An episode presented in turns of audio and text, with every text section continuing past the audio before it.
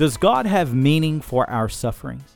Is there purpose in why and the way that we suffer? The biblical answer is absolutely yes.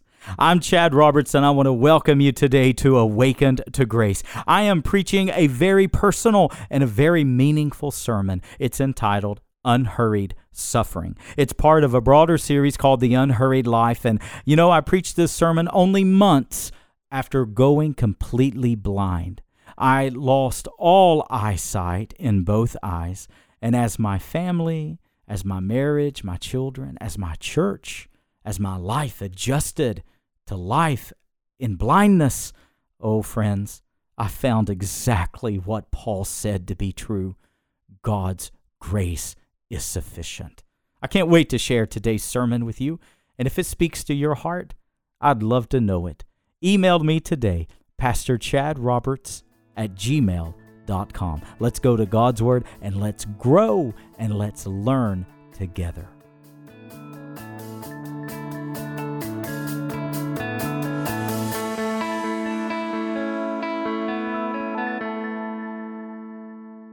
How do I reconcile what God is doing and what Satan is doing? How do I know if I'm suffering at the hand of God or if I'm suffering at the hand of Satan? How do I know the difference? That's the premise of today's talk. And that's why I think Satan's fought this message so hard.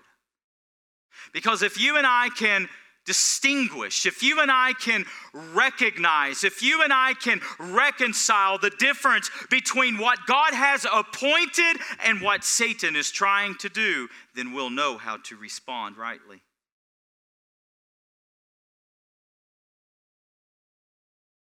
And by today, at the end, I'm going to show you, based out of the book of James, how you can distinguish between the two and how you can respond rightly. So it says, count it all joy, evaluate, uh, financial term, calculate. That's literally what it means is calculate what God is doing. That reminds me of Ecclesiastes 7, verse 13 and 14. Consider the work of God. Consider what God's doing in your life. The same God who made the day of prosperity is the same God who creates the day of adversity. They are the same. You know what that tells me? That tells me my days may change, but God doesn't. My season of life may change, but God doesn't.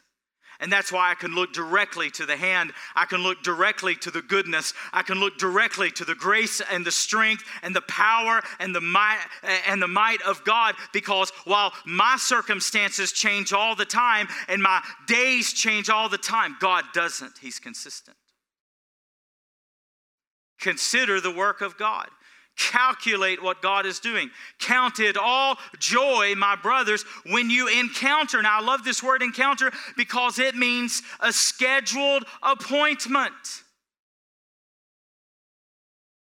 Where I'm unable to see right now, my schedules change. I can't keep a calendar like I used to. I can't write appointments down like I used to. So now I'm so dependent upon my little Google device. So, uh, a brother called, I'm, I'm, on a board of another ministry, and they called yesterday, and we have a board meeting uh, Friday at 2 o'clock out of town. As soon as I made, as soon as I got off the phone, I had to say, okay, Google, add to my calendar. then she says, what would you like to add? Board meeting.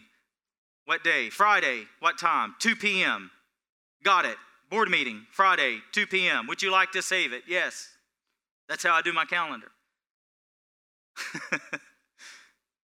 And now I'm able to go through and say, okay, Google, what's on my calendar Wednesday? Okay, Google, what's on my calendar Thursday? Okay, Google, what's on my calendar Friday? And it's able to keep my scheduled appointments that way. And it tells me so I can keep track of who I'm meeting with and what time the meetings are and so on and so forth. And this is the exact kind of language that the Bible uses when it says, Do you not know that the trials that you face in life, they're not mishaps, they're not miscues, it's not not God being cruel to you. It's not God just playing with your emotions. No, my friend, they are scheduled appointments. Our trials are not only allowed by God, but they are appointed by God. And if that is the case, then my friend, do you not think God knows precisely what He's doing in your life? And that He doesn't know where you are right now and what you're facing?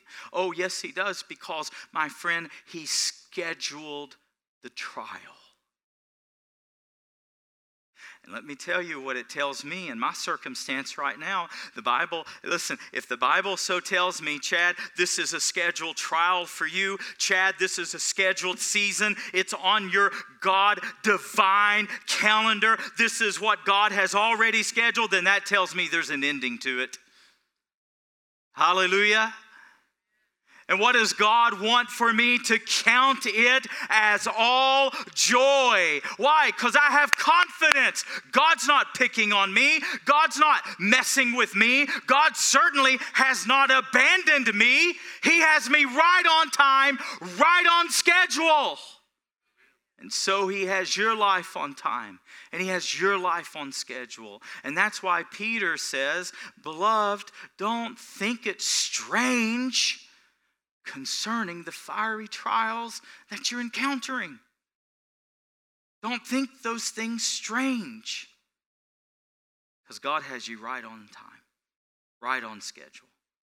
And then he says, when you encounter various trials. Oh, I love that word. How many of you ever faced various trials?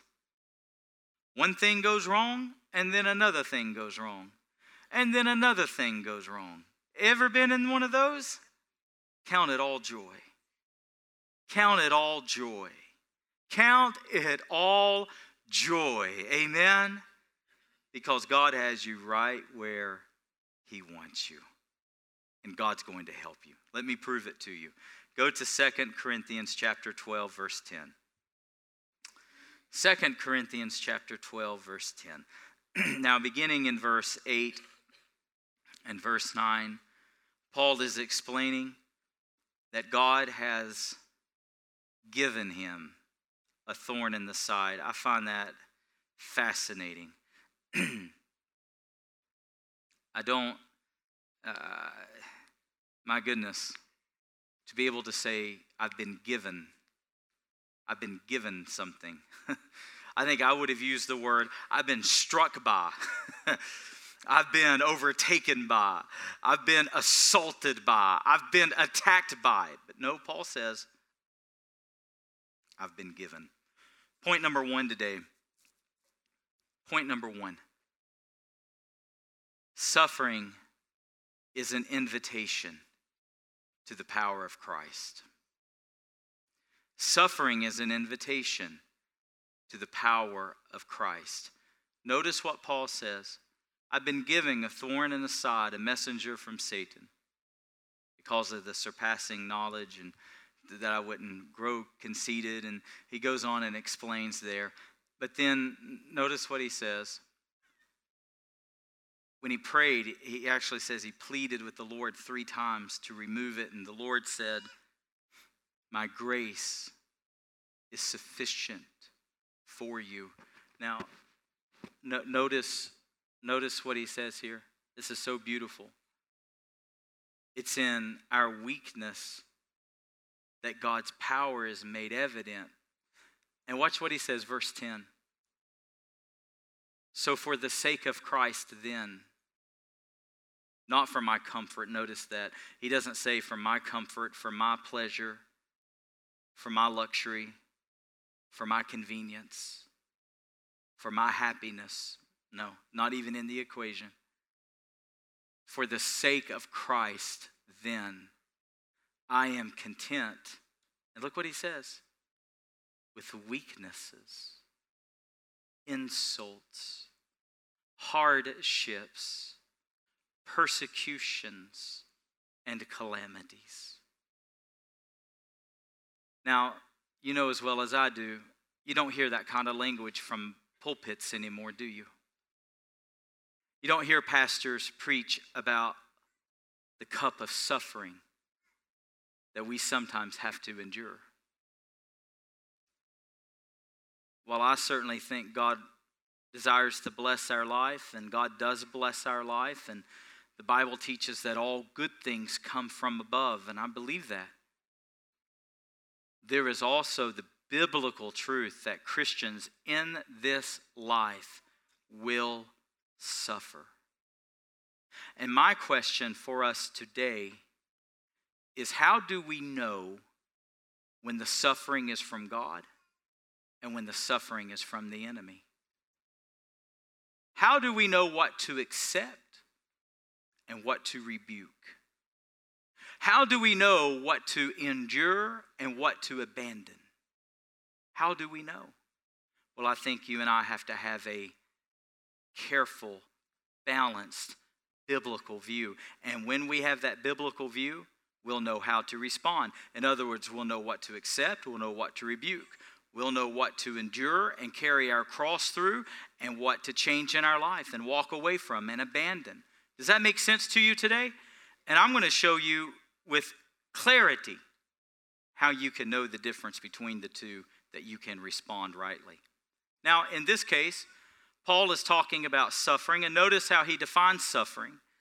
He defines suffering as weakness, insults, hardships, persecutions, and calamities. That's how he defines sufferings.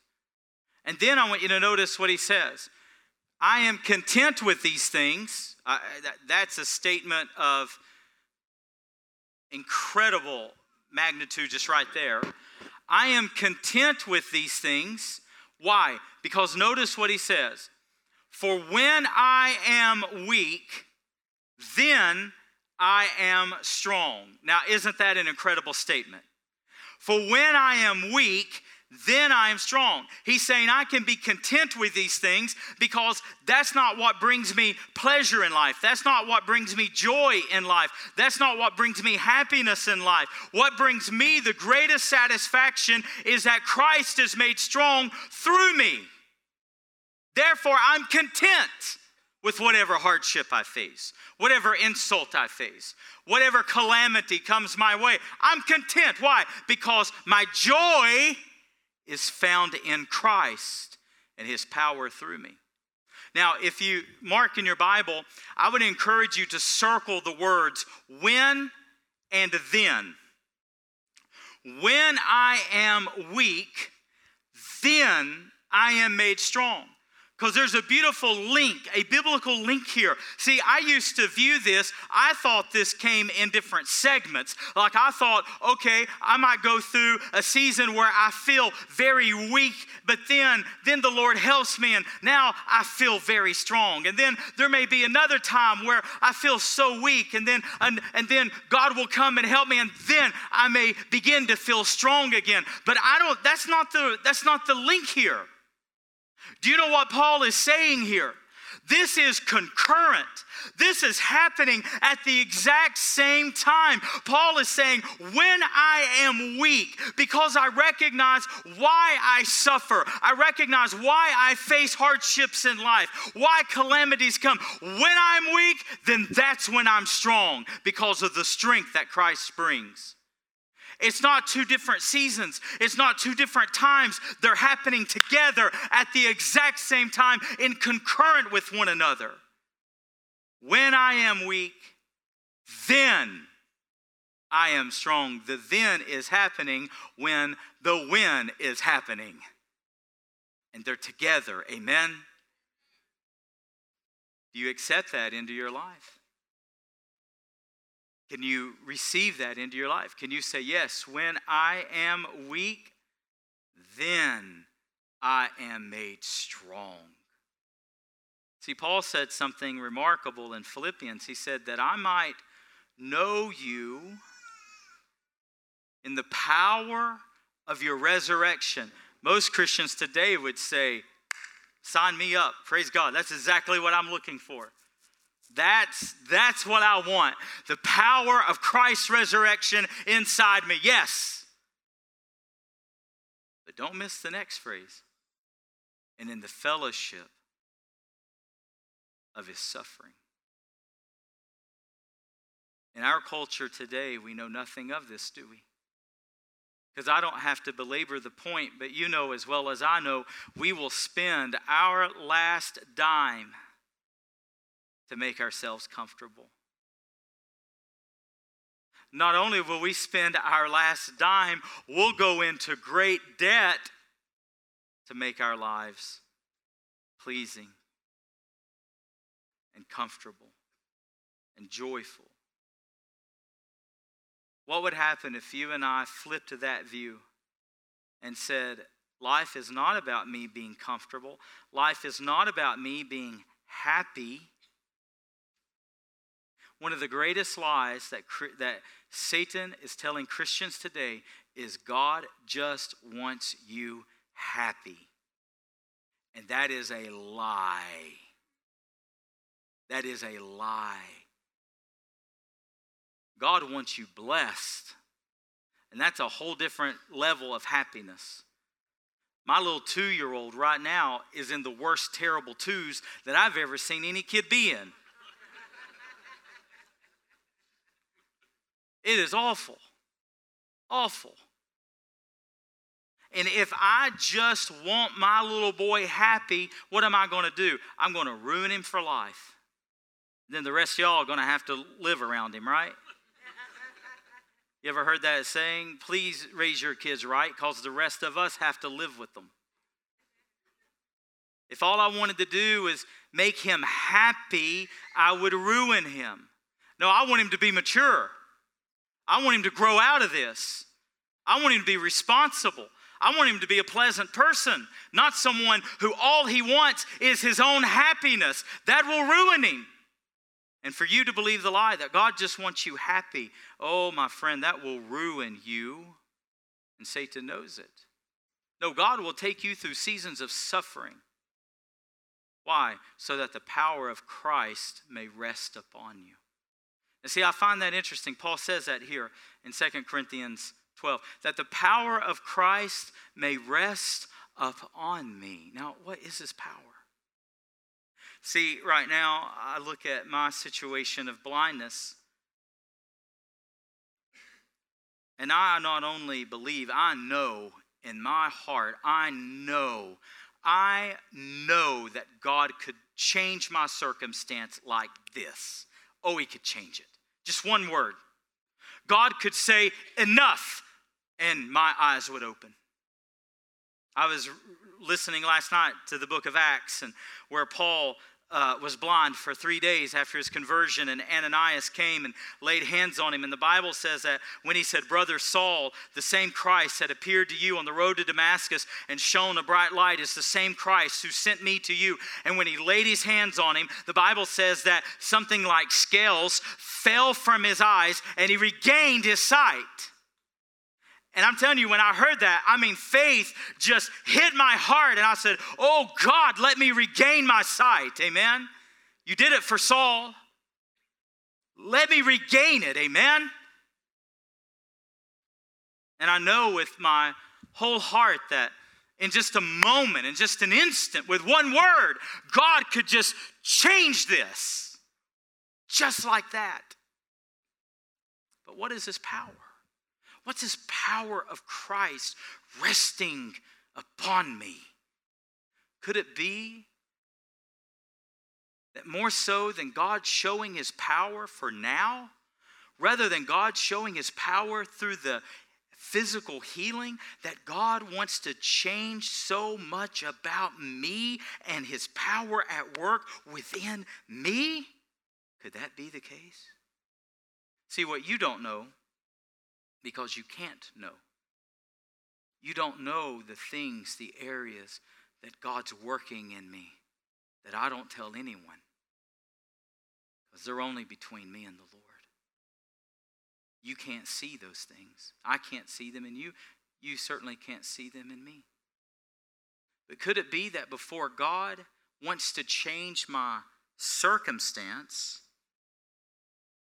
that his power is going to truly change me? I think that's what Paul means by the power of Christ resting upon me. The power to not circumvent and go around the hardships of life, but the grace and the power to go straight through them. Do you understand what I'm saying today? My grace is sufficient. Suffering, insults, calamities, hardships, persecutions, weaknesses. I love that Paul says, I'll boast in my weakness. Charles Haddon Spurgeon, that great preacher of the 1800s, he so masterfully said, You know, one of the only things that God doesn't have is weakness. and that's why he wants ours.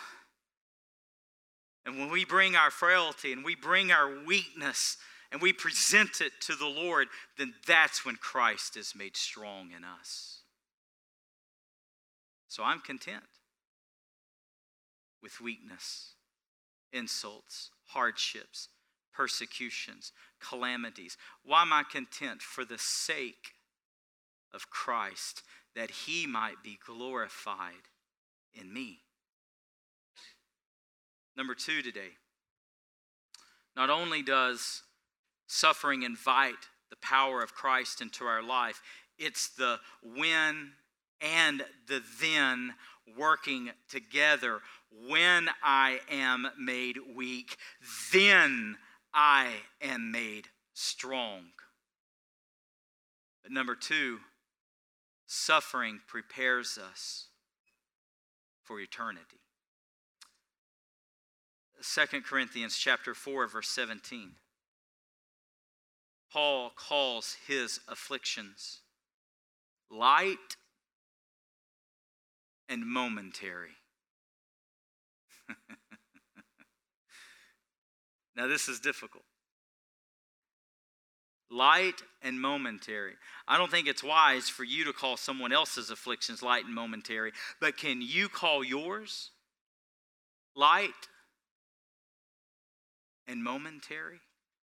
When you and I face hardships or we face calamities, when you and I walk through seasons of suffering, is are those the terms that you and I would use for our season of suffering? Light and momentary? See, this is the right biblical view of suffering.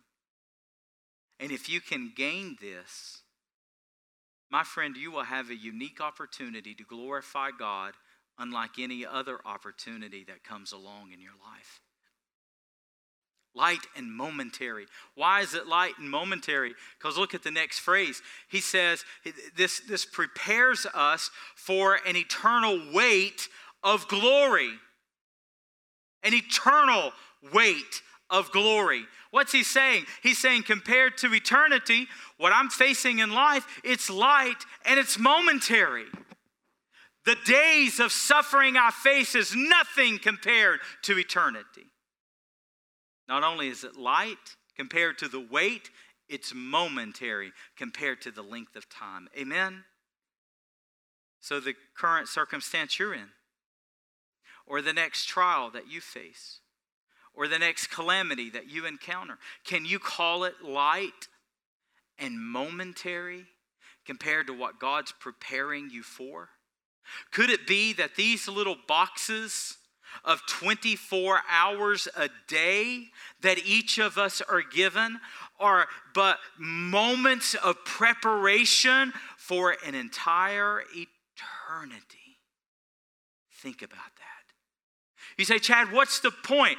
Hear me. Here's my point today. My point is, is that the suffering that you face in life is not meaningless. If you enjoy the daily broadcast of Awaken to Grace, then I want to invite you to subscribe to our podcast. You can get our podcast wherever you get your favorite shows. Simply search Awaken to Grace Weekly Sermons.